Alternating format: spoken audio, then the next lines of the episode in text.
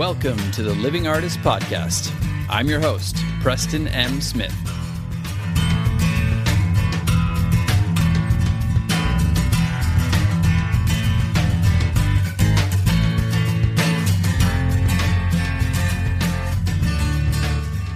Hey, everybody. Welcome to the Living Artist Podcast. I'm Preston M. Smith, at PMS Artwork everywhere on internet land and socials. I want to thank you for landing on this podcast. Whether you're a professional artist, just getting started in the art world, a collector of art, or just consider yourself a creative person, this podcast has something for you. I like to think of it as a fun way to rant and talk to other creative people about living the life of an artist, surviving and getting ahead in the art world, and enjoying your life. But most importantly, not waiting until you're dead to make it happen. All right, let's get started.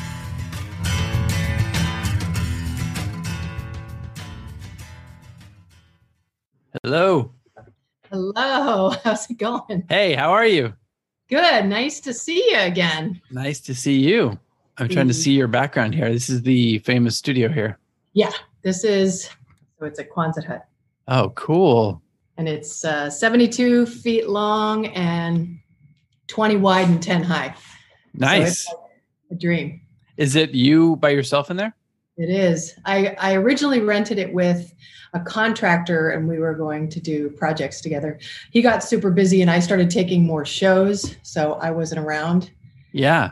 So he took a smaller role. He just uses this as an administration location. But behind that um, Bloom mural Yes. is where my woodworking, my welding, and my uh, I have a little setup for stained glass that I haven't tried yet. But you know, Oh, when you're an artist, people give you stuff Mm-hmm. when their family members retire or pass away. They're like, "Dad was a stained glass artist. Would you like his tools?" And I always say, You're an artist. So I get that too. I, I get like random stuff. It's like, well, you're an artist. Do you want all these sketchbooks or do you want these alcohol inks? And I'm like, sure. And I end up using them eventually. You know what I mean? Well, for everybody listening, we're here with Nancy Hadley, and we met. Yeah, and uh, we met at Shockbox. Correct? yeah, I remember you had the nail sculpture. yeah, new to nudibranch. Yes, And, yeah. And that was what regulated regulated garbage. regulated garbage. Yeah. Yeah, that was a fun show. And you tapped me on the shoulder, and it was really fun uh, getting a chance to talk to you. And we're going to get into everything, obviously, but you're based out of Costa Mesa? Yeah. I live in Huntington Beach, but my studio's in Costa Mesa. So Okay. How far away is that it's from your house? three to five miles. Best commute ever. There you go. well, technically, I have the best commute ever. I just walk out Oh. my back my backyard into my other space. But uh, yeah, that's a that's a that's a good commute too. I guess we're gonna start at the beginning. I always do like origin story with people. You probably know the game. So why don't you tell us? You can share as much as you want or as little as you want, and start as Okay. early as you want. But uh, just give us a little bit of a insight into how you got started with art and a little bit of your upbringing. Okay. Um, I'm the youngest of six kids. And from the moment I could hold a crayon, I was drawing. If there was mud on the ground, I was sculpting. And my family, uh, being the youngest, they championed me. So I never really knew anything different other than if I made it, there were there were going to be people that like it, which is if an you amazing. made it, they will come. Yeah, pretty much. And um, so when I finished high school, I was debating whether I go to art school or medical school. Not a typical combo, but it was for me. I love. And uh, I landed at uh, UC Santa Barbara and got a bachelor's degree in art. It was more of a conceptual school, so I wasn't really ready for that. And I was constantly trying to find ways to have the professors let me do representational art but they really Mhm. wanted concept and contemporary art and installations. But I did find a happy medium. And when I graduated and all my friends were getting jobs because they had been business majors and, you know, getting teaching jobs and whatnot, I didn't really have options that I thought of. So I went in and became a temp in a uh, insurance adjusting place. But my brother-in-law was a leather worker and had come across this studio in San Francisco called Academy Studios, and it's where they built the museum exhibits for natural history museums. Oh, cool. And he came home because he was living with my parents, as was I. and um, with my sister, and he said, "I think I found a place for you. I think I found what you're going to like." And I walked into that office the next day, and there was a full size sculpture of an elephant seal. Oh, wow. And there were people in the back sculpting and drawing and painting and doing crazy museum exhibit fabrication. And I went to the window and said, um, I can I apply here? I'd like to work here. I have an art degree. And the woman said, We don't have any openings. And I said, I will donate my time. And she said, There you go. we don't take volunteers, but the Academy of Sciences does. So I signed up with them and started working, illustrating a paper for a scientist in the basement and um, feeding and entertaining the penguins. So it was like I was getting to animals and draw. So that was my first moment, and and then I started to volunteer with that same team because they were installing an exhibit called Life Through Time. Mm. And it was the evidence for evolution. And so there were dinosaurs and there were trees and there were fossils. It was amazing. And I got in and met this woman who has been a lifelong friend ever since. Airplane, sorry. Airplane. Pause for airplane, everybody. Well, you are kind of in a an airplane the, hangar. It almost looks like. well, yeah, and the theory is that these were originally from the World War II Santa Ana Army Air Base. yes. I'm getting conflicting stories about that. So I don't know if these were taken from the fairgrounds and brought here or if there was actually military activity here. So, but Well, that's great because you can kind of make up whichever story you like I, best. I made up that yes, literally where they were trained to become pilot or where they were basic training for pilots. So, right. so anyway, I met this woman named Allie Pearson and we were, it was like we had known each other our whole lives. And she rallied for me to get a job building those museum exhibits. So I stayed volunteering with the penguins, but then got paid to make trees and branches. Um, everybody wanted to sculpt the animals, but I was a newbie, so you know I got to do thousands of leaves and put Yes. trees, and that and I was happy with that. And so all my experience was in mold making and casting and color matching, and plants seemed to be the thing that they wanted my help in. I had I guess an eye for it. And when we finished that job, uh, once again I was lost. I'm like, oh, okay, I'm an artist without a job again. But my boss from that project left the uh, museum and started a for-profit fabrication company Nice. Called me and I interviewed and I got a job with them. And so for six years in the in the interim, I I met up with my my college friend and we ended up falling in love and getting married. oh, cool. Had a baby up in Northern Cal. And- Congratulations. Thank you so much. And um, so for six years, I was building museum exhibits for natural history museums around the world. I even collected in Taiwan. I had to color match things and go to the different areas. And then we would fabricate it, we would put it in a container, we'd ship it, we'd meet it, and we'd install it. So it was an interesting life. I mean, I, I thought, this is crazy. And um, I always said to myself, you know, I've seen other countries. I had gone to Europe my senior year of college, and I had gone to Taiwan and Japan. I'd seen other places, and people would ask me about the United States. So I, I said, well, someday I have to see the states so I can answer these questions.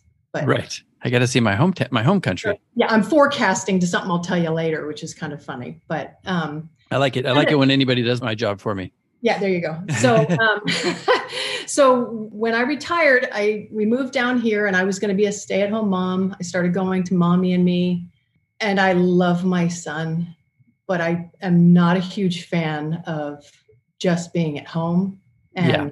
Not being creative. And uh, one of my former coworkers, Margaret Hatch, hooked me up with Mattel, and I became a vendor sculpting toys. Oh, wow. So I Did was you doing that, huh? did you ever know Scott Meskel? I might have. I know that I worked with Aldo Mhm. and Margaret and a few others, woman named Abby. They were amazing because I would drive to the design center, pick up the blueprints with my baby in a pack, Yeah. roller. I would drive home, put him in a corral, and start sculpting. And I'd sculpt through the night and deliver a finished sculpture the next day Oh, wow. and it put me in this this mode of like just knocking things out really fast In Yes. museums, you had to go through a review process, so everything was just painfully slow for me. So Mhm. I found this job where it was like, you mean I can sprint? And they want me to sprint? So, so I did that. And um, because I was always painting and always uh, kind of designing spaces and installations anyway, I had to open up an LLC to work for Mattel. So I Yes. started a company and took on other jobs, murals, some color consultations for friends and neighbors. And so that was kind of taken off in the background. And then I had more kids, and those Mattel jobs were really tough. When I had Yeah. home and I was trying to do a sculpt through the night and delivery, yeah, that, it was too much. My husband was incredible through the process because I would get up to the design center. He'd meet me in the parking lot, play with my son if I had to go in a meeting, oh, good. and then I'd present the sculpture. If it was Oh a quick drop, I could go in with him. Yes. So Well, that's, I mean, that's something that I think a lot of artists fear. I know I've held off on having kids for a long time because I'm afraid of being able to juggle that. My wife works at UCLA and I'm like, okay, I would be at home with the child because I work from home and my studio's at home. So that always freaks me out a little bit. So it's always interesting to hear how other artists are kind of juggling that. But sorry, keep going. No, time it's, it's it's like time management, but also when I think about how I was raised as a kid, I had these people championing me to be creative. They made it possible. My mom, my dad, and my siblings all were on my side. That's when- huge. right? And then when my husband and I got together, he's a he's a writer creatively, but as soon as I told him I was pregnant, he was afraid and got a sales job because he was Oh, afraid no. we wouldn't make ends meet because a teacher's salary and a museum exhibit builder's salary didn't Yeah. equate enough money. I was like, I'll put my son in a drawer Yeah. in our room and I will be happy. But Yeah. my my husband's like the eternal provider and I owe everything to him as far as my creative process from this point because he made it possible for me to continue to thrive. That's amazing. And it's also, you know, somebody needs to be, I mean, not to say that artists aren't practical. I've developed a lot of practicality through my career, but you do need some practical aspects. Like my wife is the same way. She works at UCLA. She's a multimedia designer by trade, but she Yeah. does this now. And, you know, we get health insurance through her and it's a stable job. And I'm just kind of like, "Doot, doot." I mean, I found a way to be very consistent, but Yeah. as you know, it takes time. Yeah, exactly. I mean, and that and that's the thing that was happening with us. And he wanted the stability. So I said, okay, I am going to run with it. Mattel was a very lucrative job. I did the best I've ever done as an artist. Oh, you know, wow. commission per job. The per hour was because uh, they didn't know how fast I could sculpt, but I did. So hour, it was a good job. And oh, that's great. yeah and but i was still kind of trying to find myself and um, my son was he needed to go to preschool and i wanted to go take him to occ my mom my mother-in-law is a early childhood specialist and she said the lab school's amazing go there and the only way i could get him in is if i enrolled so my husband Yeah. was like, why are you going to art school you have a bachelor's degree and i was like for sanity so I, I took classes and I walked in there thinking, they're not going to teach me anything. I am just doing this for the $11 a unit to get my son into preschool. Yeah. But what I found, and it's important for artists to know this, you can always learn, right? And hmm the teachers I had at Orange Coast College were the best art teachers I've ever had in my life. Amazing, like inspirational, follow through. I was in my 30s when I took classes there. And so there were people coming out of high school at 18, still not figuring out responsibility and, and uh, time management. Yes. But I knew when I went in, it was kind of like with the, I'm going to just do this. And then when I realized what they had to teach me, I, it clicked and I engaged and I was all in to art because I had been amazing. art at Santa Barbara because I, I didn't know what I wanted to do. Right. Well, it's interesting too because a lot of people, even older people, are still trying to figure out time management. That's so hard as an artist. You are your own time manager. so, so you're developing really important skills early on. Well, and and in college there was a little bit of damage because um, I don't know how many art classes you've taken or how many critiques you've sat in on. I've had my fair share. those can be pretty painful. Oh, And yeah. I did not have thick skin in college. I was just more like, whatever. I'm doing it because I'm doing it. I don't need Yeah. to explain to you. Right. But then you fast forward to this this new experience in a city college, and I was completely engaged in the critiques and excited to talk about other people's work and excited to share why I was doing what I was doing. And it lit a fire in me, but I didn't know why. So I had decided, okay, my my youngest at the time was two, and my middle was four, and my oldest was six. And I thought, you know, I'm going to settle in, be a soccer mom, take people to school and home, and just enjoy this because they're not going to be this age very long. And Right. and, and I, I can do a little art on the side for fun. But then this television show aired called Extreme Makeover Home Edition in 2003, the end of 2003. Yeah. And I watched it because I was raised on television. I'm a child of the 70s, basically, family that big. We all watch TV every night. And I watched it and I saw them running around doing these homes for people that deserved it, or I felt they deserved it. And they were making design decisions that I wouldn't necessarily make because I had all these little kids at home. So I saw things like uh, they could use my help, I think. So yes. A different I- perspective. you know, a different perspective as a mother because I, I Yes. could tell that people who were doing this weren't necessarily parents, not Mhm. all of them anyway. And um, but I loved the community idea. So I looked on the internet, which was very unfamiliar to me, in the middle of the night one night and found a website for Ty Pennington, the host. And I thought, huh, I'll look at this. And it said, ask Ty a question. So I thought, okay, I will. So I sent an email to Ty's website through his fan mail saying, Hey, Ty, I love what you're doing. I get it. It's amazing. And I think I can help you because I paint really fast. Let me know. And Awesome. I left it. But I mean, I, you know, it was one of those armchair, I can do this. You don't think about it.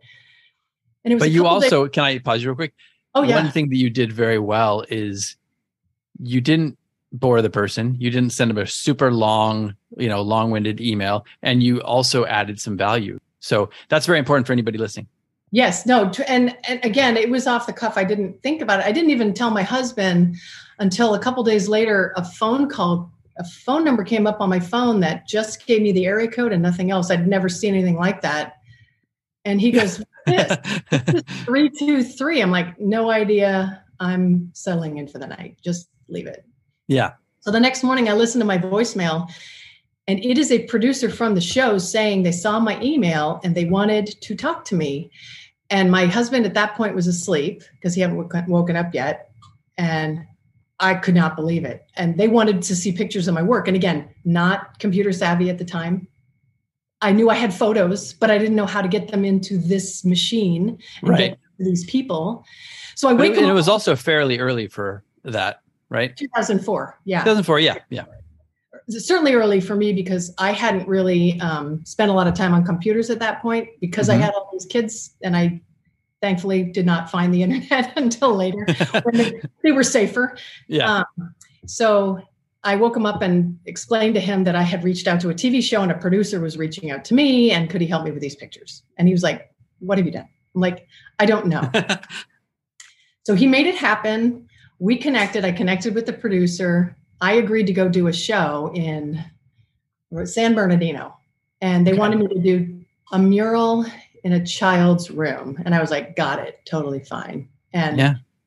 um, I can tell you that when I walked onto the set at 11 p.m., the camera crews were, weren't there anymore. There was no um, on camera talent, but the house looked like an anthill covered with people and lights and they were moving as fast as they could and i was like i'm home. I mean i really like i walked down the street and thought this is me. This is This my is it. place right? Yes. and they didn't have my room ready to paint but i went in the house and was talking to the the contractors and i had done museum exhibits so i knew what it looked like when you go into a scene like that and i knew to kind of give them their space and i said to the painter okay i'm gonna i'm gonna nap in the trailer. Come get me when the room's ready. Great and there was another muralist he was waiting as well. So we're sitting on this couch in the star wagon like what are we doing? This is weird. And at about two in the morning, the painter came to me and said, hey nancy um, there's these paints and we don't know where to put them and i around i'm like well they got to keep going because i need to get to my job. So i go okay just a second. I walk in and i call out where they're going to put colors. I don't know any of these people. Oh i wow. just want to get to my job. So i Yeah. call colors in the kitchen and the dining room and then when i started painting there was one night cameraman that put a time lapse on me so i had this moment of you know I, i'm not used to being watched when i'm painting there's Mhm. a camera filming me and I'm trying to paint and I don't want them to know I'm a fraud. I'm standing in there. I told them I can do this, but I probably can't. And in my head, I'm painting against this wall, just blown away. But yeah, it's like imposter syndrome. We all have that. I had Every time we have to do something new, we're just like, oh my god, and you you have to say out. yes. Yeah, they're gonna find out exactly. and then they're gonna run, they're gonna run me out like on the rail, right? Yeah, right. my fear. And so I didn't leave that wall for nine hours straight, not even to go to the bathroom. I did not Yeah. want to leave that wall because I wanted to get the mural to a point that was um, identifiable for this Yes. That's smart. Yeah. And so when when the cast got there and the cameras got there, I had progressed quite a lot. And um, when the people on camera started to ask me questions, instead of like, I wasn't starstruck because I didn't know these guys, they were new to me. And I was like, okay, this is great, mural, TV for a six year old. I'm like, where are the books, man? Where's the nightstand? And they started laughing because I'm like, this is a child's room. This is Yeah. not a TV center. He's six. What are you going to do? They're like, well, we don't have that. I'm like, uh, I'll, well, I'll figure that out. And they were laughing because they couldn't believe that I didn't care, that, that I would just tell them. So we finished we finished that house. I did get a nightstand and a book and shelves for this child. We did have a big screen TV. I wouldn't have done it myself, but it's extreme makeover, so I started to really get it. And at the end of the whole experience, I had been up for 40 hours straight painting and making some furniture and running around and meeting people. And I was hooked, but I knew that, okay, that's it, I'm done. And when I went to leave, I asked the um, on camera people if they'd sign my toolbox, and they did. And one of them said, I want you on every house I'm on. And I was oh, nice. that mean? I don't know what that means, but it did mean I got hired on and I stayed with Extreme Makeover Home Edition for five seasons. Wow. So it was a ride and a half. And the thing to bring that story around is I hit 48 of the United States. I painted murals in homes throughout the United States. There you go. So you got a chance to see the, the country. And I didn't see any of the things that people would see as a tourist. I saw the people. Like I went into these homes and people came in, they left their children with babysitters, they they skipped anniversaries, they wanted to have their hands on this this um, barn raising that we were doing. And it was the most magical thing I have ever been involved in. I I told people, I, you know, I'm not a churchgoer, but I hear about people doing missions, and this was what I would imagine a mission would be like. So Yes. all these people coming together for a common good, sacrificing of themselves, giving of themselves, bringing their best selves to help others, and it And was their time. and their time. And it just happened that there was a camera crew, and Yeah, right. and in the beginning of the show, it was originally called Space Invaders, and it was going to be about competing designers, but naturally it, it kind of morphed into this amazing give back community building love fest Right. that won everyone's heart so Because that's what people want to see too. That's is what- inspiring. yeah and this was you know 2003 when they started was not far off of the twin tower, towers going down and people were scared and here this was a reason to give back and be part of the country it was the most community building thing i've ever seen in my life and i was i was astounded to be part of it. And my husband again was home with the kids and we got to a point where they needed more care and he decided to quit his job and be stay at home and i was traveling. It was nuts. Incredible. That's awesome. yeah so that's how tv happened for me and um and Well, can I ask you a question too about that? yeah. What do you think was it that struck this person by you being there and giving your time and, and painting this mural and talking to them? What do you think it was that won them over and made them think, hey, we got to have this person on our set? Well, what Polly and Preston said is that I was the hardest work that they'd ever seen. And nice. then what I produced was what I said I would produce. Like I would sketch things out ahead of time, fax it to, fax it to them. Think about it. they would say, okay, there's this child that likes whatever ponies. There's always that joke on the internet about the girl getting a pony house and a pony. Right. But, but if there was a theme or something that the child liked, then I would start sketching up what I thought would assemble into a really fun, extreme, and I mean it, extreme room. I did a 25, no, 17 foot long bunk bed that was an Ultrasaurus. And I drew cool. it out. Ollie cut it out and we put it in the gray house. And I sculpted a um, T Rex fossil and, and, had a scientist come and confirm that it did indeed look like a T Rex fossil from LA. So we we just, I mean, it, it was extreme, but it was incredible. And I do know there are families that were like, okay, now we have this fossil in our room, but they I, had joyful kids that were like, this is crazy. This is amazing. And oh, I'm sure the kids love that. I'm sure they still have that to this day. Whereas a lot of that furniture just gets tossed. They probably yeah. have that. they might, they might. I mean, you know, and, and it was okay. I mean, it really was about celebrating creativity and joy for children for me. So yeah. I approached every house. How can I open these children's eyes to the wonders of the world? And so I would just basically take all the stops out and be like, let's go for it. Let's do a Tinkerbell uh, lantern bed. And I will paint the skyline of um, over flight over London mm-hmm. in about six hours by hand with both my hands. You know, so it was it was incredible. Wow. And then you're also just developing your skills more and more. Being under the gun, having to produce like that, and having the pressure of being right. on camera to produce it almost forces you to step up your game, right? It does. Now, they tried many times to get me on camera, but I was definitely fumbling and terrified of the camera. If they caught me working, they'd get it for real. If they asked me a question, I would get tongue tied. Like I couldn't handle it. I was definitely gotcha. Um, freaked out by the camera, but over so you time, developed those skills later. I had to develop those skills later. If I were able to talk on camera the way I can now, when I started with Extreme, maybe I would been on camera with that team. And that really was a goal because there were moments, many of them, when I would come up with something creative and I would um, design it and I would build it, and they would have me step aside and have someone else step in and pretend they did it. Oh, really? That was hard. Yeah. Was, I pushed back on that a lot, but I found my power to push back when it happened to vendors. Mm-hmm. I was mm-hmm. better at advocating for others who had spent years perfecting their craft, came on the show and then poured their soul into it, and then, you know, a switcheroo might happen. Yeah. But you know, that's that's the some of the reality of reality television. Not yeah, everybody would do it, but I, I've been in TV since 2004, and it's pretty the evolution happens pretty quickly when somebody starts getting a lot of attention on camera then if either they're bringing it themselves or there's a team behind them bringing it. But camera wants you, them to own it because the audience only knows that person. They don't know they didn't know i existed as much.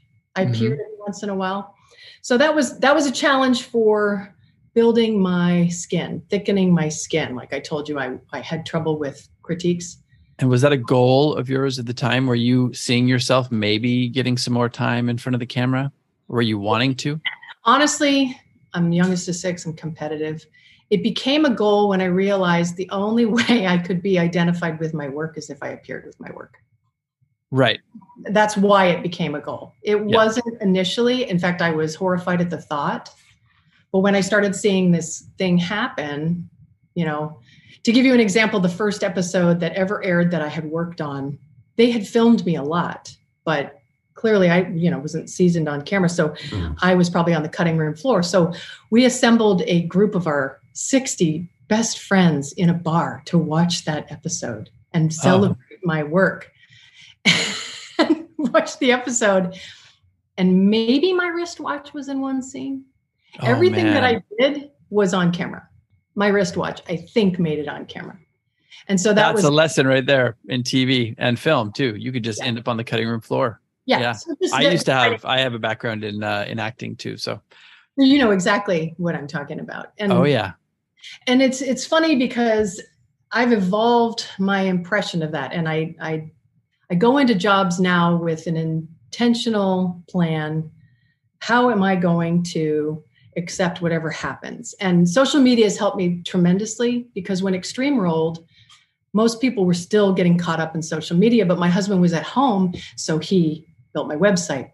He updated my website every week. People were coming to my website for ABC Extreme Makeover Home Edition because they were not updating weekly, but I was.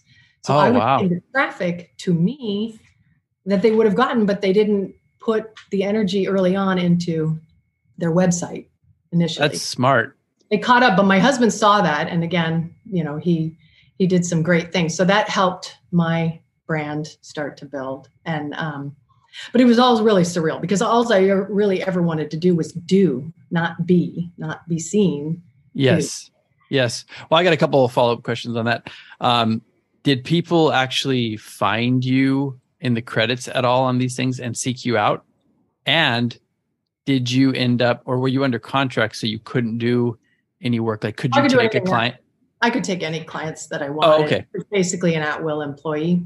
When I was first hired, they didn't really know what to title me, and I didn't know much about television production, so I put lead muralist, scenic artist because Mhm. that's kind of what I did. I did sculpture, so I wanted to get that. Over time, um, I requested and was granted art director, so I was the first art director on Extreme Makeover Home Edition. which is Nice. amazing.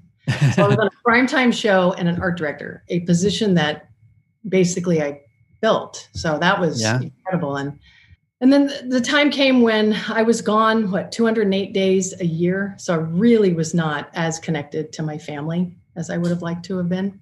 yeah. That's And, the um, trade off, right? That's a huge trade off. And then we had a local tragedy, and I realized here I'm out trying to help these families, and my own family is now sad and suffering. So I went home and thought, that was amazing. That was TV. I'm cool. hmm But then a producer called me and wanted me to interview for a show for some chef named Gordon Ramsay. It's raw. in nightmares. Yeah. And um and because I'd been on the road, I hadn't been watching these shows, so I didn't know much about it. And Oh, really? That's probably better. it was much better. And and I went on the road with Kitchen Nightmares for three seasons, and that was incredible because it wasn't year round. It was a six to seven week chunk on the road. So it was like I was deployed, but then I get to go home and be mom again. And that was so it was crazy, but so much fun. And You I might did- have met your match with Ramsay as far as uh, moving and shaking, you know? Definitely. I would pace to him, but boy, his pace was fast. And um, Yeah. they'd give me the restaurant like at 10 p.m. and want it at 9 or 10 a.m. So I had to flip them with a team of three of us in that time frame. Oh my God. And when they first hired me, they said, Oh, you know, don't worry, it's just going to be tablecloths and paint. And I said, That's Right. not how I work. That's not, you give me my budget and I'm going to fill it with more than that. And so that was fun. And the Yeah, that first, probably wouldn't have been rewarding for you just to, No. you know, slap a coat of paint and put some new tablecloths.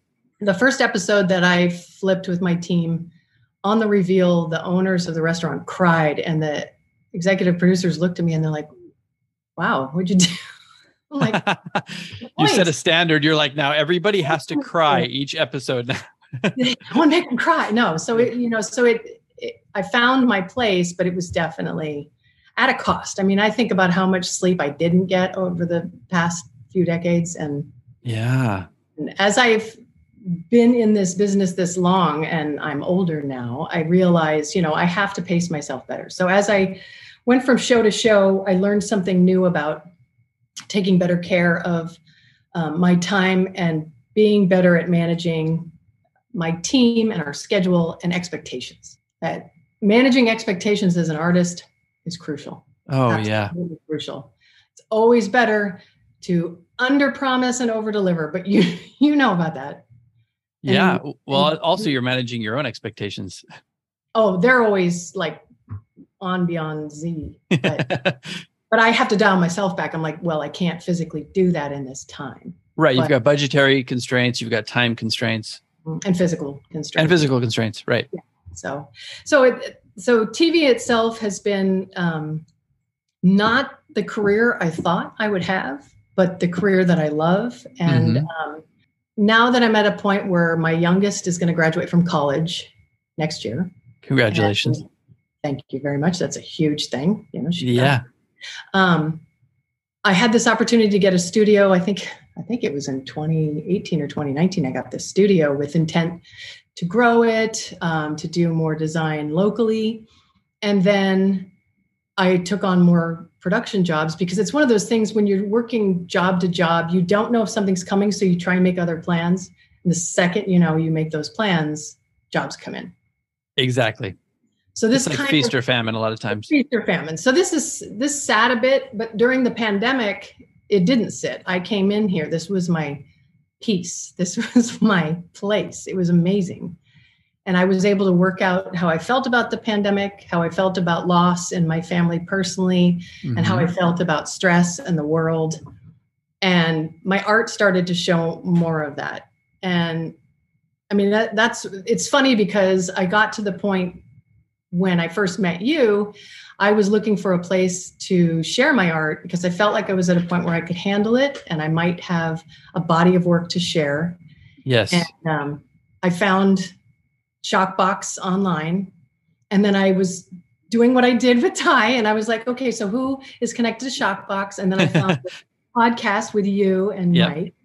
And I listened to it. I'm like, I'm going to try this. I'm going to do this. I'm going to enter something into the show. But what I did first is after listening to you to talk, Mhm. I asked Mike if I could come see the gallery. I wanted to see what is this space. I love the name, so I was like, I'm probably gonna love the space. Oh, yeah.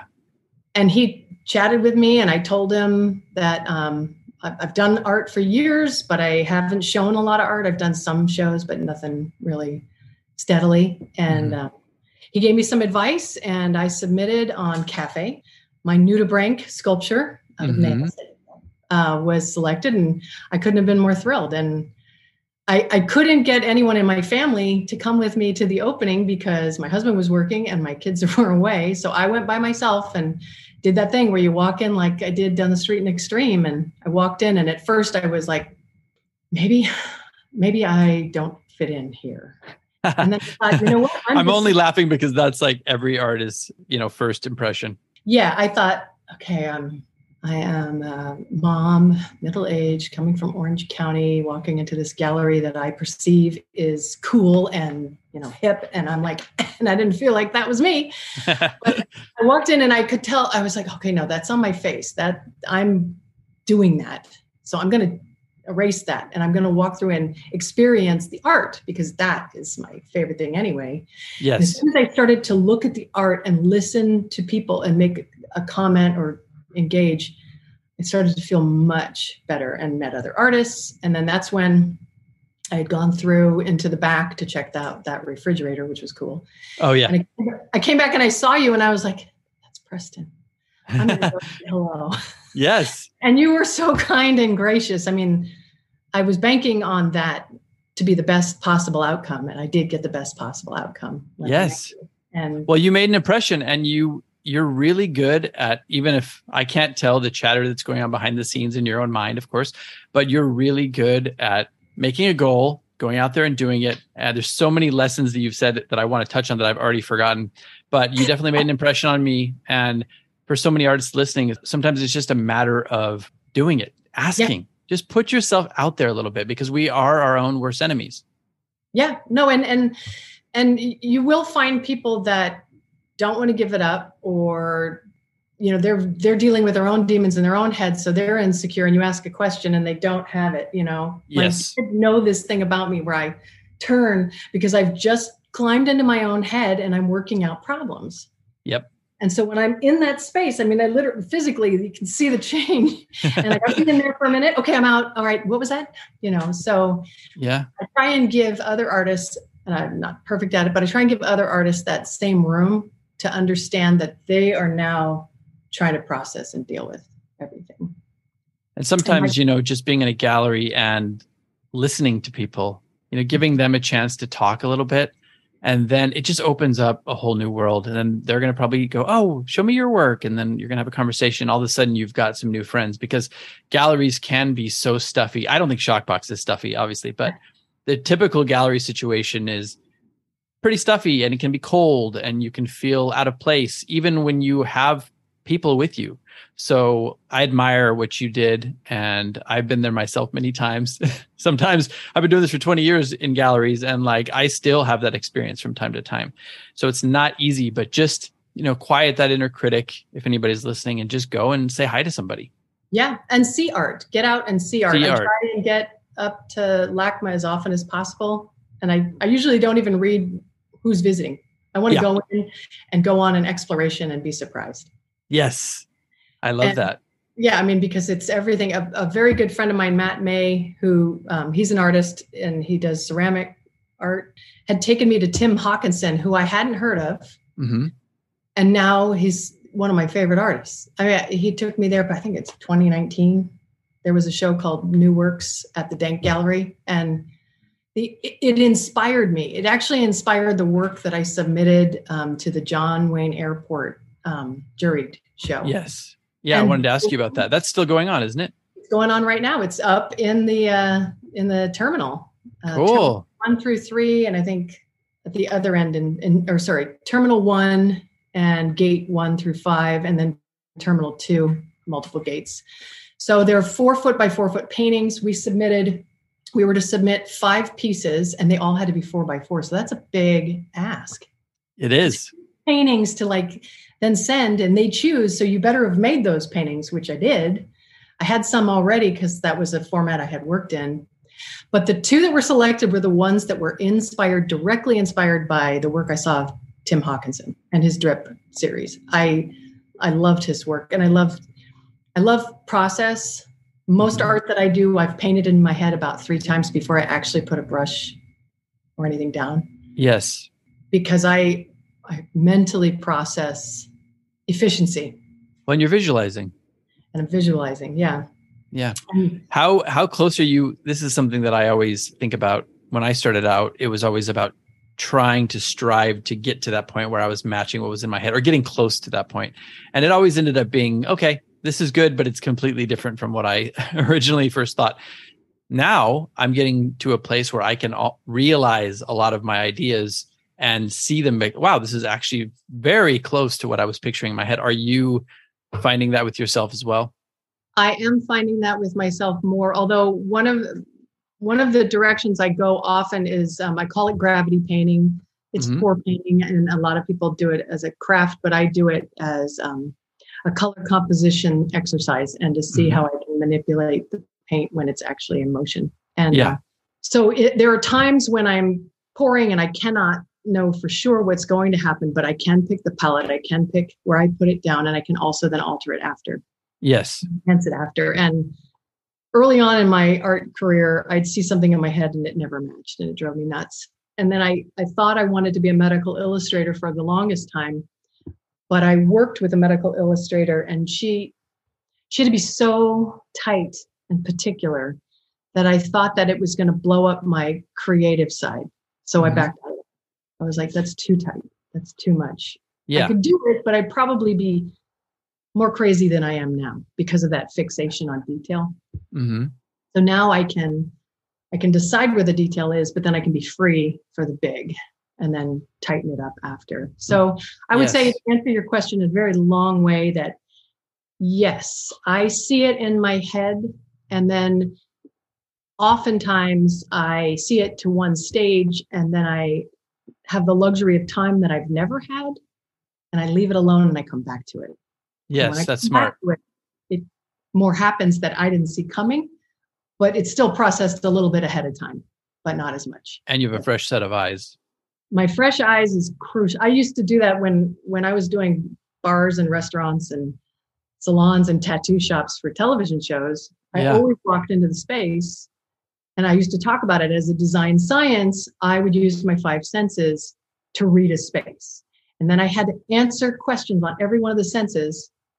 Food was usually up to the chefs. Yeah. But um, I would answer questions on all the senses and make sure I hit something on each of those in the budget I was given. That's smart. A, yeah. Well, so you probably got used to being in the space and also really being able to step back. I think a lot of artists make that mistake of just being really close to their work the whole time, not coming back and getting the fresh eyes, but also not just stepping back in the room and getting that perspective for it. Because sometimes yeah. what you see up close is not what you're seeing from afar.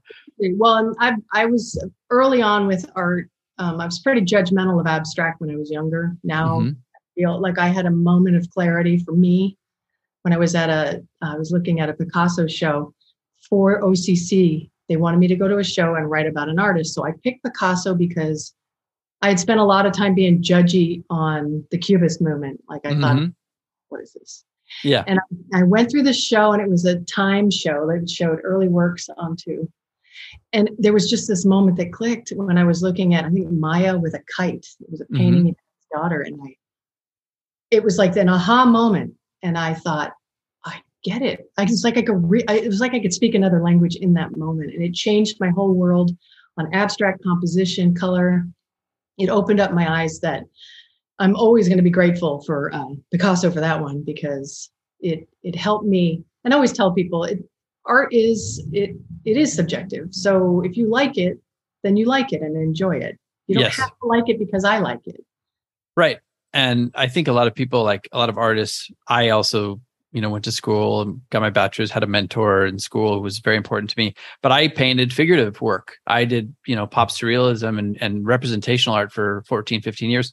And it was the same thing for me. I, I was kind of like, I don't know if it was a jealousy, like a subconscious jealousy of abstract, but at first I was very judgy about it too. And then I had an experience in the Tokyo Museum of Modern Art where I was sitting in front of a Moreau piece and it was just vibrating. Like it was, it was probably the only time I've ever had this real experience. It was like it was pulsing, it was vibrating. I sat down in front of it for 45 minutes and I got teary eyed. I was like, what is happening? And I was like, this is what I have to do. So I feel like the next 13, 14 years were me fighting against that. And then it finally just came out. And I've never been happier to be like an abstract artist now. But I do think it's important to have that other experience as well. And to have, like, you worked in TV and you worked under the gun. This is mm-hmm. another question I wanted to ask you, but it's it must be hard to have a body of work where you've done so much stuff and then have somebody like, well, can I see your body of work? And you're like, well, yeah, but it's uh, it's all over the country. Yeah. you know, it's in all these restaurants, it's all these rooms. So yes, you can. How much time do you have to watch this tape? You know, it was that. Yeah, and it's funny because and I'm always teased by my family. I take a lot of photos. Like currently, good. My phone and on the cloud, I think I'm at eight. I was at eighty thousand, and my daughter helped me edit it down to sixty. but that's good. not including the backup hard drives that exist from the time I worked on Extreme. So yeah, I documented everything, and I was pretty careful and conscious that when I worked on a show to say, I'm going to photograph my work, and I'm going to I and I'm going to identify that I did this work. Yes. On social That's media. smart. So Did you have to get that in the contract at all? I had them write it into Extreme. Mm-hmm. And I think I had it on a couple other shows. But I never had any pushback because as I as I talked to them about it, there was an understanding that that was kind of a trade-off that I'm a creative and I'll share my creativity, but I'm I'm not going to let someone else own my creativity.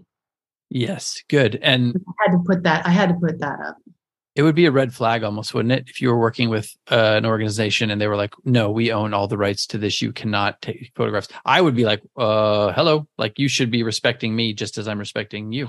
If you've ever worked in television look at the contracts. Yes. I did you know i did a reality show where i was a contestant. If i could go back in time i probably wouldn't have done it because i mm. knew what happens behind the curtain as opposed to what happens in front. And i could see when things were getting a little chaotic and I couldn't help with that because I right. was on camera. Well, and they kind of urge it too, don't they? The chaos. Oh, absolutely. But no, there was yeah, there was other chaos though that oh okay they didn't see coming. And Nancy, we have to know what this is now. Well, it was it was weather. Okay. You know, you're you're renovating homes in Palm Springs, and then yes. a storm happens that you didn't see coming. That's mm-hmm. chaos. Yeah. And um, and then of course, then you have they want to produce some reality conflict and they want to ask questions and i i knew very well like there was one moment where i was livid. And the camera was on me, and they're like, What are you thinking? I said, I will never tell you. Ever, ever, ever. You're like, I've been, this is my first rodeo. I know what goes on. You're not getting it out of me. I, I'm still won't tell anyone what I was thinking. But so that was interesting to be on the other side because I thought, oh, well, that'll give me a launching pad to do more on camera. I've, I've had moments. I was on Trading Spaces. I was the last designer added in season eight, which was a dream come true. Awesome. And uh, that was my that was the learning curve on how to be on camera. Okay. And I'll give this to people too because it it, it was such a, an amazing moment. I walked in the scene. Paige Davis is waiting. I'm looking at the room, and I come in to talk about the room.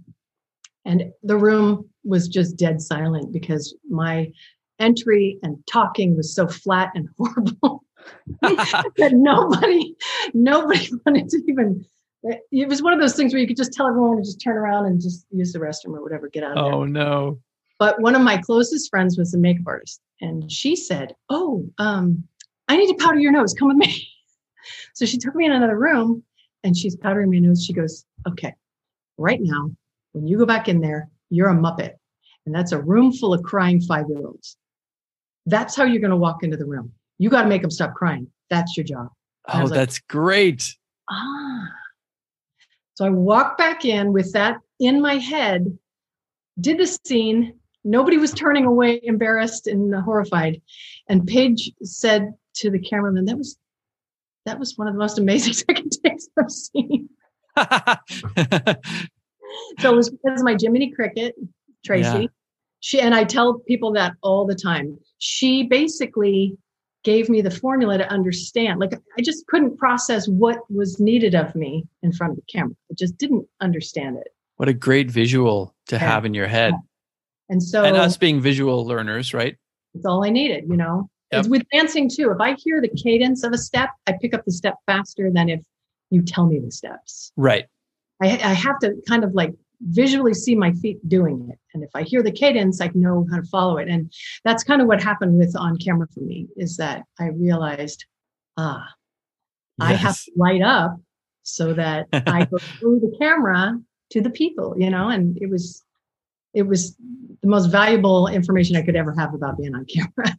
That's amazing. And for anybody listening too, that's important for learning in general. If you are not learning something, figure out how you learn best and ask that person to explain it to you in those terms and you will learn. It's that's a, just a really good device for learning. But i love that i love that visual. And yeah because it's like if the people in the room are not interested how do you expect people at home to be interested? Absolutely. And and i've i've done since then i've done um, presentations and i get caught up if i have a slideshow. So that's another thing that i've learned. Um, because i'm so visual i get sucked into the visual but if I am actually engaged with the audience and talking and answering questions, it's totally different presentation. So yeah, knowing yourself and how how you communicate is important for anything, even for interviews. Uh, just knowing what, what's going to lock you up and what's going to open you up because you want to open up and yes meeting people in tv and how i presented when i first walked up to them and you know i, I got lucky most of the time there were times when i didn't you know yeah. um, as artists I think many of us get into our own head and we forget that nobody else has a view on what's in there and is, is, is as engaged in that process that we might feel is super important. Remembering there's another person that you need to translate for about what's going on in your head is crucial. Yes. And nobody can see me, but I'm nodding ferociously.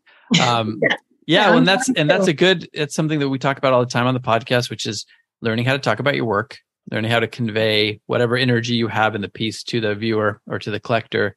And it's interesting because I see different stages of that with you. I see the the critique groups at the beginning, learning how to take criticism and also learning how to give it, learn how to talk about other people's work, which probably translated into you. Too, right? Say again. Respectfully give it. Respectfully, well. exactly. Yes, thank you. But also, it probably was a great way for you to learn how to talk about your own work as well and then getting yeah. this muscle through TV. It's almost like translating how you were approaching these people at the beginning to get on the show and then to have them be, you know, to, to continue on with extreme, what is it? Extreme uh, makeover? makeover. That was your first one, right? Yeah.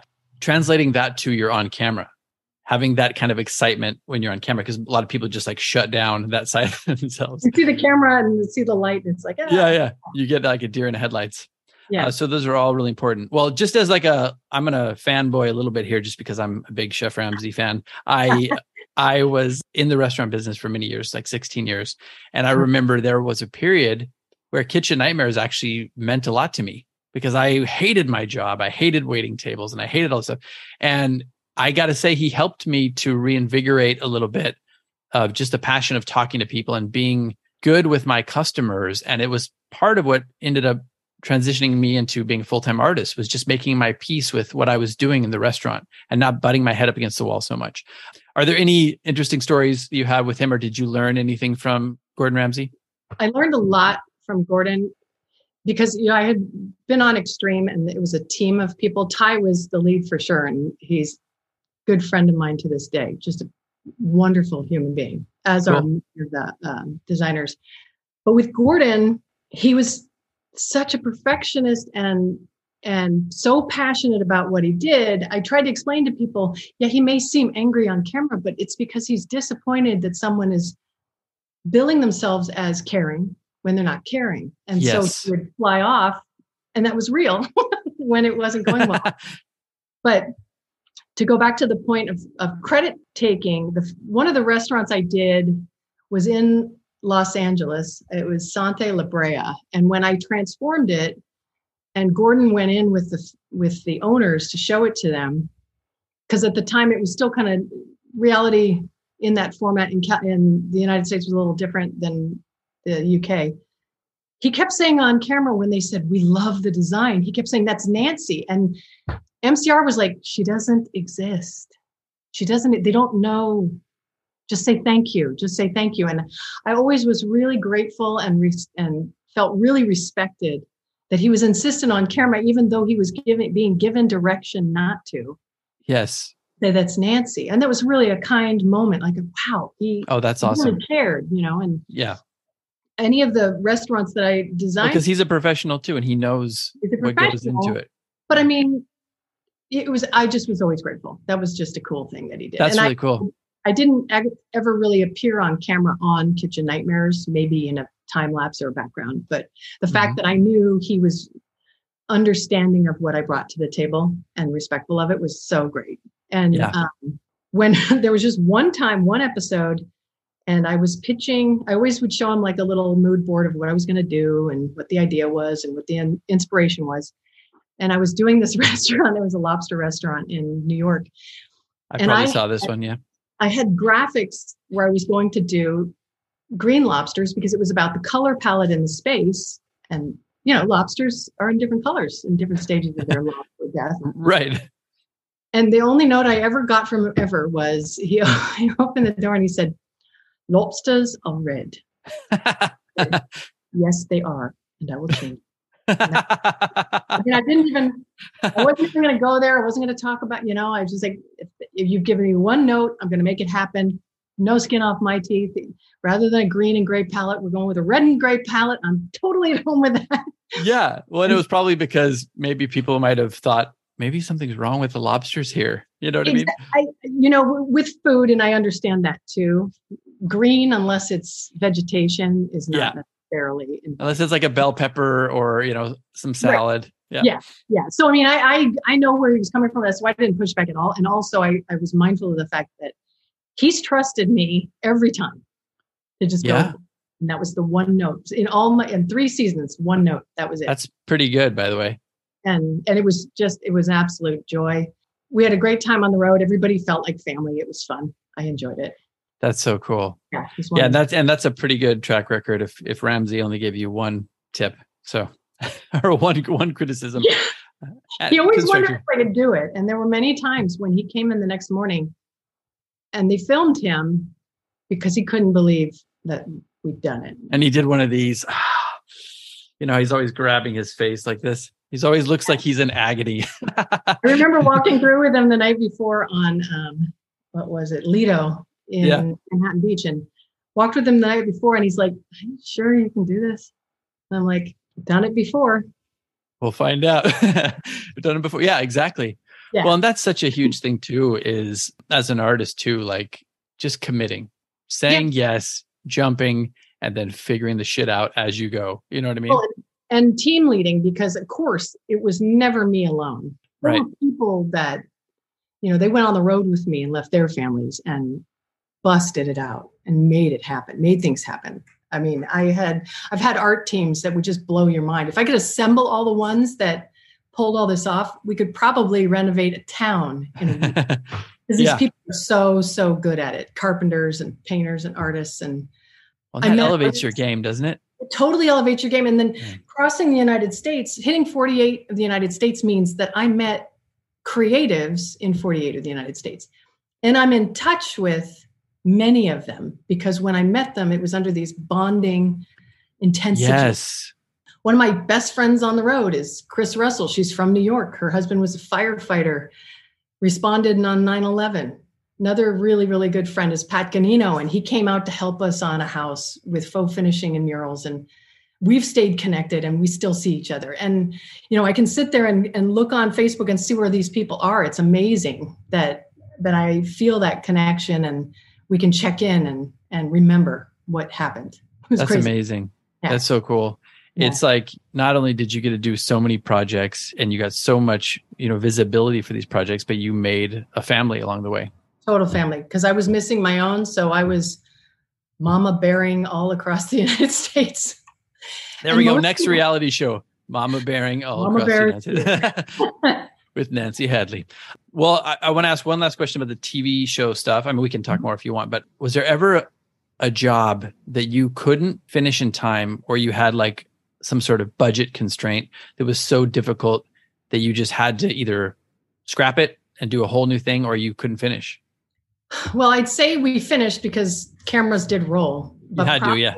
One of the hardest renovations I ever did was a bar on the beach in Fort Lauderdale during Mhm. a monsoon. Oh, wow. And my art kit was left under pop ups. That's all I'll say about that. Oh, no. and it got just thrashed. And then when I was trying to get my kit collected, I ended up shocking myself on the saw, Oh, man. which was terrifying. Yeah. Ending in water. And Yeah. they, they came to me later and they had the camera on me. I had been on camera a couple times on that show. And um, they came to me and said, Tell us what that was like. And I said, Do you want this for you or is this for the show? And they're like, Oh, for me. So I just started to go off. I said, "This- You swear on your show. I said, Oh, yeah. I swear all the time. This is the biggest clusterfuck I've ever been involved in. And so their teaser for the next episode, that episode when it aired, was me saying that yes. hair's drenched, and they're they're bleeping me, but they're also subtitling me with Yeah. symbols instead of words. Of course. And that, in a nutshell, that's when it could be its worst. Is whenever I felt that there was danger. Mm.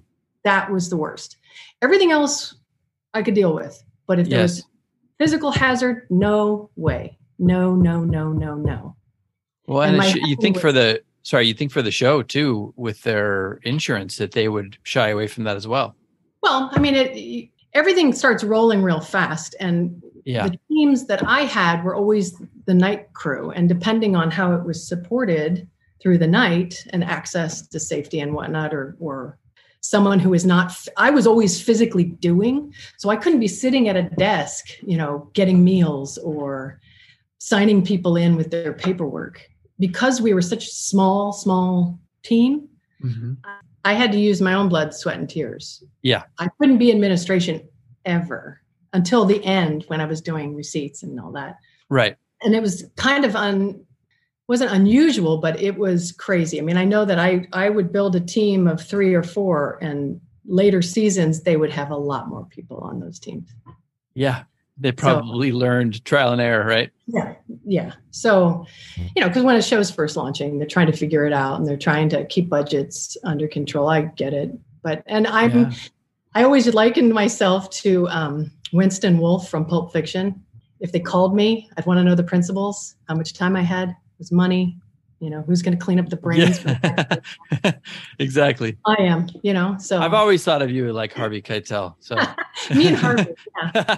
me and Harvey. That's your one that's degree your of other- separation, right? exactly. I'm Um, wolf. Well, that's a great reference. I got a couple other questions for you. But first of all, I want to ask you to tell people how they find you online, how they find your work. Oh. So on Instagram, my handle is at Nancy Hadley's FAC. And on Twitter, I'm at Art Nanners. I'm pretty honest on Twitter. and, uh, I'm on TikTok as well. I think it's under Art Nanners. And where else? I have a website. It's under construction. So if you get an alert, it's going to be up and running again. That's Nancy Hadley, www.nancyhadley.com. yes. And I, uh, Preston, because I was listening to your old one of your other podcasts, I signed up for Altamira. Oh, yes. Yeah, and I Great. got approved, so I'm going through that process. I really love what they're doing. I do was really too. I think it's brilliant. It really is. I think I mentioned to you, uh, it's inspired me aside from Shockbox. I have such a big space that, and I know how hard it is to get your work to be seen. So I'm I'm trying to gear up with the idea of bringing other artists and doing a show in this space. Because I love think it. that would be Fun in Orange County, and invite you know ten friends, and let's see if we can get some people interested in our work. So that's that's in the books in my head. I love it. And that space lends itself well to that. I've seen a lot of pictures there and it would be a really cool show. Now, there are other buildings in that community, correct, that are the same Oh, design? Mhm. Yeah. Yeah, I think there's about 10, 15, something like that. Okay, cool. Yeah. Yeah, that would be fun. I, tell, let me know if you're planning on doing that. I'd love to. Absolutely. And and again, I would probably want to talk to you about that further because I, I like Altamira's commission rate. I think that's really It's amazing. And And I was not trying to be like to hurt any artist, but I was just like, how I asked him, I said, How are you surviving with this? I you know? completely agreed when I heard you I thought that's incredible. But it Yeah. but it's also the right thing to do. It's the right thing to do. And especially at the beginning when you're trying to scale. And and I asked him and he had a really good answer for that. When they do scale, it's not like they're gonna just pull the rug out from under people. It's gonna be like, well, the people who are engaging more are gonna stay at that same rate. And the people who aren't, who aren't really taking it seriously, well, it'll be probably 20, which is still really good. That's great. Yeah. So Incentive based is so smart, especially with social media is overwhelming. I mean, I it is. I'm still trying to catch up. There's some things that I have been doing so long I get, but you know, it's it's and it's crucial, especially with the pandemic, for artists to at least find their audience and remember that even if your audience is small, then take care of your audience. That's so so true. Such a Three good point. Take care of those three people rather than try to get 10 you've never met before. It's not just a numbers game of like, oh, I mean, it is a numbers game, but I Yeah. always say, like, I don't know who said, I think it was Tim Ferriss said this. It's 1,000 true fans. And it doesn't have to be a thousand. You're right. It can be five, but Mhm. people who actually care about your work, care about you, what you're doing, want to see updates. I have a very small newsletter. Well, it's not small. It's like, you know, 400, 500 people, but they're, these people care. And I know that when I put out a newsletter, some people that I've haven't talked to in 10 years, one person might buy again or be interested in. If you have that community and you have people who actually care, that's going to be your career right there. And Yeah. um and it's very important to kind of foster that. Exactly. Yeah. No, that- Yeah. that's that's the key. I was going to say with social media, since we're on there, I agree also with finding, you know, your voice on different social media. Like I am not great with Twitter. Uh, I, I probably could get better with it. I just, it's something that I've let fall to the wayside. Like I have some followers, but I don't really engage on there the way I should. I know that, and I probably will in the future. Instagram's my jam. You know, I, I, I liked YouTube for a while. I saw that you had a YouTube. Um, oh yeah. I have that you too. up, yeah i was looking at the uh i see your bob ross painting in the Blonde background Ross? there Yeah. Yes. The blonde Ross was part of the pandemic. I was doing um we were doing Zooms with my I was doing Zooms with my girlfriend who lives in Canada and her friends, and we Yeah. each host a Zoom. So I said, Well, I'll do an art class. And I didn't tell them, but I dressed as Bob Ross with the beard and the mustache. And so when I turned around, I had the mask on, yeah started teaching them, I took the mask off and they lost it. And I thought, you know, that's actually a fun thing to just have a little fun with it, almost like a Sesame Street kind of approach to art. I agree. And I, when I first saw it, I was like, wait a minute, did she change her hair? What's going on here? I don't Oh, remember. God, I her being- perm. yeah, yeah, you got a perm. No, but I saw it and I thought it was really cool because I don't know if you know anything about my Instagram either, but I'm all about having a sense of humor and doing videos that show your humor. That's so important to people and to collectors too, to get a window behind the scenes of how you work, your personality, get to know you a little bit. Um, I loved the blonde Ross. And then you also had, I wanted to hear a little bit about, because I did research you a lot, but I didn't have a chance to go through every single thing. Um, what is it? Better Angels? Oh, Better Angels. Okay, Yes. so um, I worked on a show called Tattoo Rescue, Yes. and the the co-host Sammy was. I felt like I was basically raised with his family. He's from New Jersey. My mom was born in New Jersey. We just really hit it off, and he brought in some people that helped on some of the episodes. And one of his friends had a brother who uh, had dwarfism, and so he was part of this foundation. So we started to kind of come up with this idea that maybe we should do a renovation show where we help some kids with dwarfism improve their space. And I I wrote the show with the idea that I would be the designer. I would use a gang of bikers to renovate spaces for little people. yes. So that it would be that fun energy, that chaos. So what you saw there was the one episode we shot broken up into what was it, five minute uh, scenes. And yeah, I think it was like 10 of them or so. Yeah. me trying to find my voice as a writer, director, producer, host, Mhm. designer. I mean, I took all those hats and did it and had an incredible um, film crew out of New Jersey. And um, they put it together for me. And it was it was just a labor of love. The intent Yes. was to pitch that as a show to sell. But like anything else, you got to go where you can make an income. So you're doing this work for your passion, but you have to put everything into it. But at the same time, you have to make money. So Exactly. Able to at least get it with Aaron down to this these episodes to share it because I just thought the story was so much fun and and the guys were they're hilarious. It's yeah. It, it look. I watched. Uh, I watched one of them, and I got to see little snippets of the others as I was doing the research. It looked interesting, and I was like, yeah, I was wondering if you were going to pitch this, and I was wondering. That's a good segue into this question. You know, where do you see your art? And as a sub question, is that something that you see yourself pursuing, like a kind of Nancy Hadley reality show? Well, I've been in reality for a while. I've pitched many, many, many shows, and I've seen Okay. things actually air that are surprisingly similar to what maybe I pitched. Now, whether or not organically, because it probably is this way, people were coming up with similar ideas at the same time. Yeah, It is what it is. collective consciousness. Yeah. Um, I did pitch a show uh, that I co-wrote with my friend Tim, and we sold it, and it aired, and it was called Family Edition. So I have, I have a writer credit, which was really, really Oh, cool. crazy to get. Yeah. Yeah. Um, but it, you know, I would have to basically take all of my energy and funnel in one direction, unless someone, a third party, had the time to do some of the other legwork. And I have worked with producers with that intent, but we it hasn't ever lit, and that's okay yeah. because Family Edition was actually a second second generation concept of one that I was going to host, and we sold it, but then the sale got frozen. That's just TV, and that's how life is. Um, Yeah.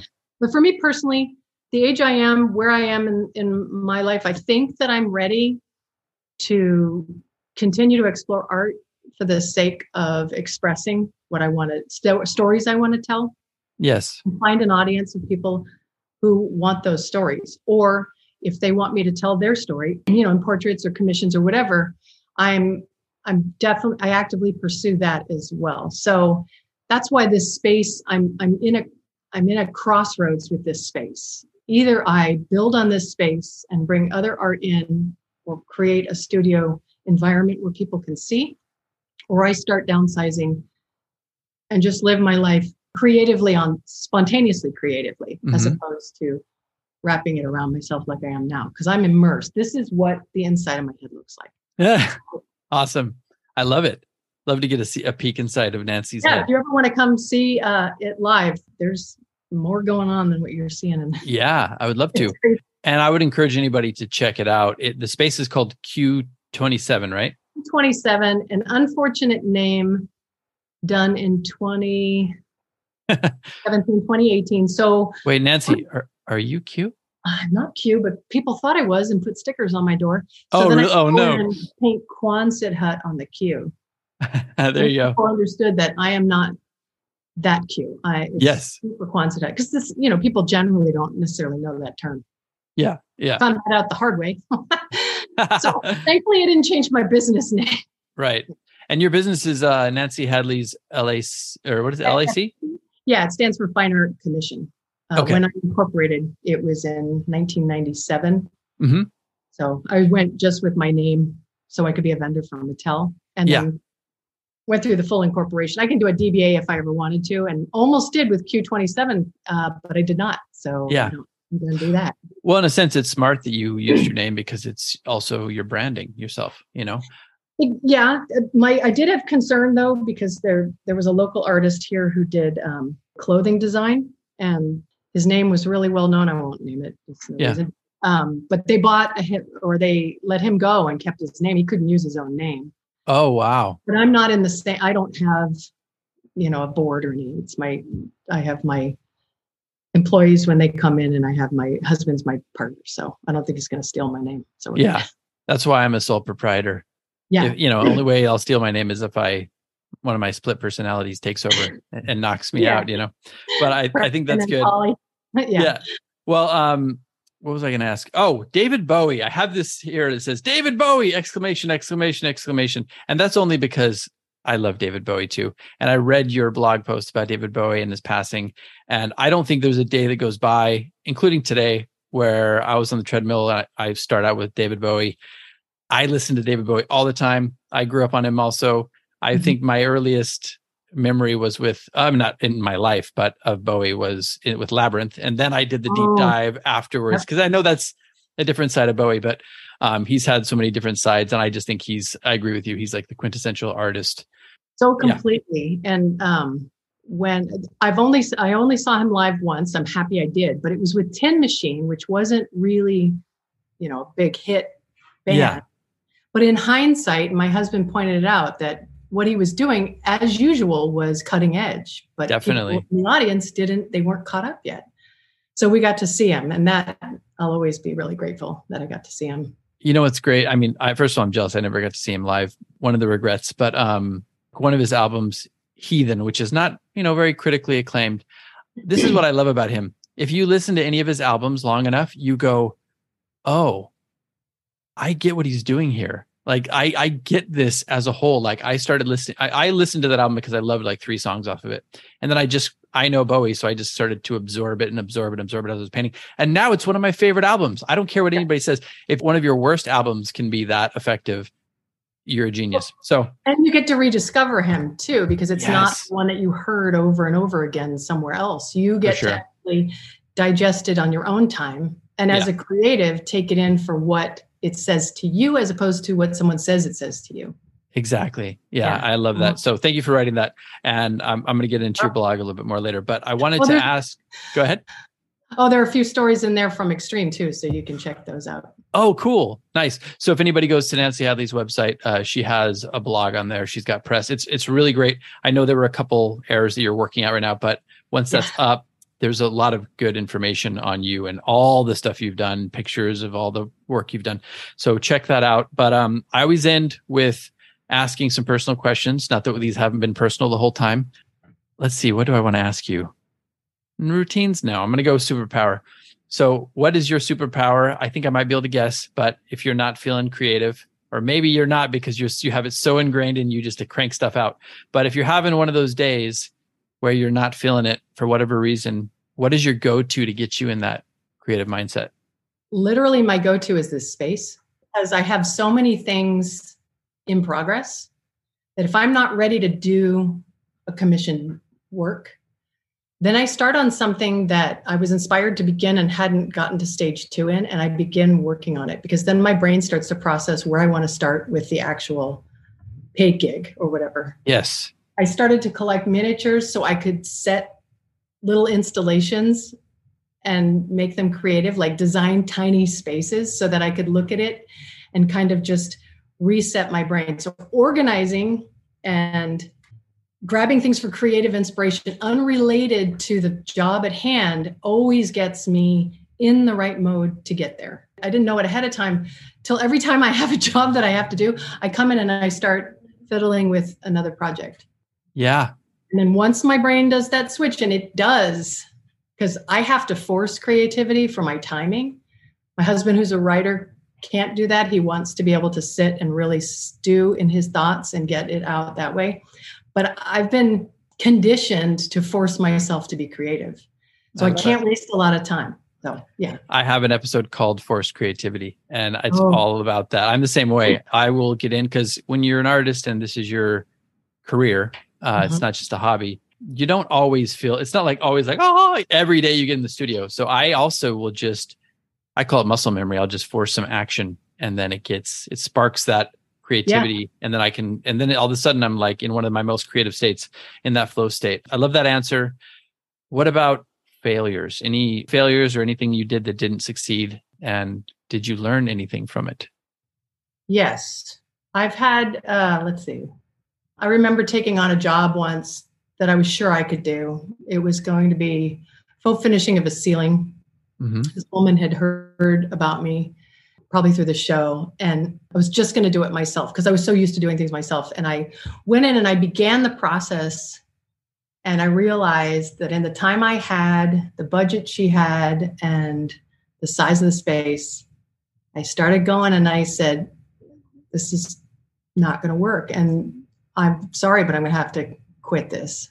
Mm. It was the first time I just I had come out of that invincible, I could do anything, but I, I neglected to realize that when I am in those spaces on TV shows, there is a support team. Mm-hmm. And I physically cannot always do it all. So, yeah, learning to be kinder to myself and realistic to my capabilities has been hard. The pandemic has brought me so much closer to being able to recognize my limitations. That's a great answer. And it's very valid because sometimes the best thing we can do is say no to mm-hmm. certain things and certain projects. And that is self care. A lot yeah. of us artists, when we start to, you know, get gigs and start making money, and a lot of us are people pleasers, it's hard to say no to things. Mm-hmm. And uh, yeah, I, have gone through that. I mean, some of the chronic pain I'm still going through is because of that, the self imposed pressure. And I wish I'd learned that a little bit earlier. So thank you for that. Yeah. Um, no problem. And then the last one I'm going to ask you I think the last one. Yes, the last one I'm going to ask you is uh, any advice to your younger self, any age? Yes, uh, aside from buy Apple in the 80s. Um, right. I say I, I probably would have said breathe and count to 10 more. Life was hard when I was younger, and I, you know, I watch my children go through things where developmentally their brains are just trying to process, and breathe and count to ten really I had people try to tell me that, but it it true it's true. Take a beat. Yeah. Dial it down because uh, I had been sprinting for decades, and dial it down. It yes. will wait. It will wait unless there's an emergency. Someone's bleeding and somebody's dying. If that's right. not happening, count to ten. Breathe a little bit. I love that answer, and it's like so many of these deeper truths. You hear them all the time, growing up, but you no. can't really understand them until you are at that point where you have to understand them. I wish I wish we didn't always have to hit like rock bottom before we got no, those things. True. Yeah. yeah, and and yeah, it's it and it, and it does resonate with people at some point in their life. And I always hope I would have liked to go back and really make it resonate to my younger self, but me as well. That's a great one. And yeah. and we haven't gotten that answer on here either. So oh, okay. thank okay. you for that. Yeah. yeah. Well, is there anything that you feel like we left out or something you really wanted me to ask you or something you wanted to plug before we go or do you feel pretty good? I feel I feel pretty good. I'm um, I'm excited to uh, enter here Kitschy Kitschy. Oh yeah. That I've been doing in my head and we'll be working on because I, I do port I do animal portraits actually for commissions, but yeah. I looked at the description and so that's another thing. When you're you, going to enter in a gallery, read the description, read the expectations, understand that they're serious, that is, they mean it. And then, yeah, so you can't later on be like, oh, fuck this gallery. Why didn't they choose me? Well, no, well, this is a really good Rottweiler that I painted. How come you don't it? it wasn't kitschy. It's right in the title. Kitschy, Yeah. kitschy. Yep, yep. Yes, I'm excited. I keep watching my own pets, waiting for that moment, that the inspirational moment. I have a couple that I've captured. So You're like, be kitschy, quick. Um, yes, do something. I can't wait to see your submission. I hope Yeah, hopefully I'll be jurying that one too. Yeah, cool. Yeah, awesome. Well, right, well, stick thanks, Brett. around afterwards. I'm going to ask you a couple questions, but Nancy, it's been really fun talking to you. Thanks for coming on. Yeah, thank you so much. Have a great day. You too. Bye. This has been the Living Artist Podcast. Thank you so much for listening. I just want you to know that I appreciate you being here and I'm grateful to be in your ears. Your art and creative life on this planet is meaningful, so thank you for sharing it with me. If you like this podcast, whatever platform you're listening to it on, please subscribe and share it with your friends. You can also leave me a positive review to show your support. This helps me to reach more people with the algorithmic magic and keep the show going strong. If you want to see more of what I do and check out the art that I create, you can visit my website at www.pmsartwork.com or follow me on social media everywhere at PMS Artwork. That's it for now. See you back here next time.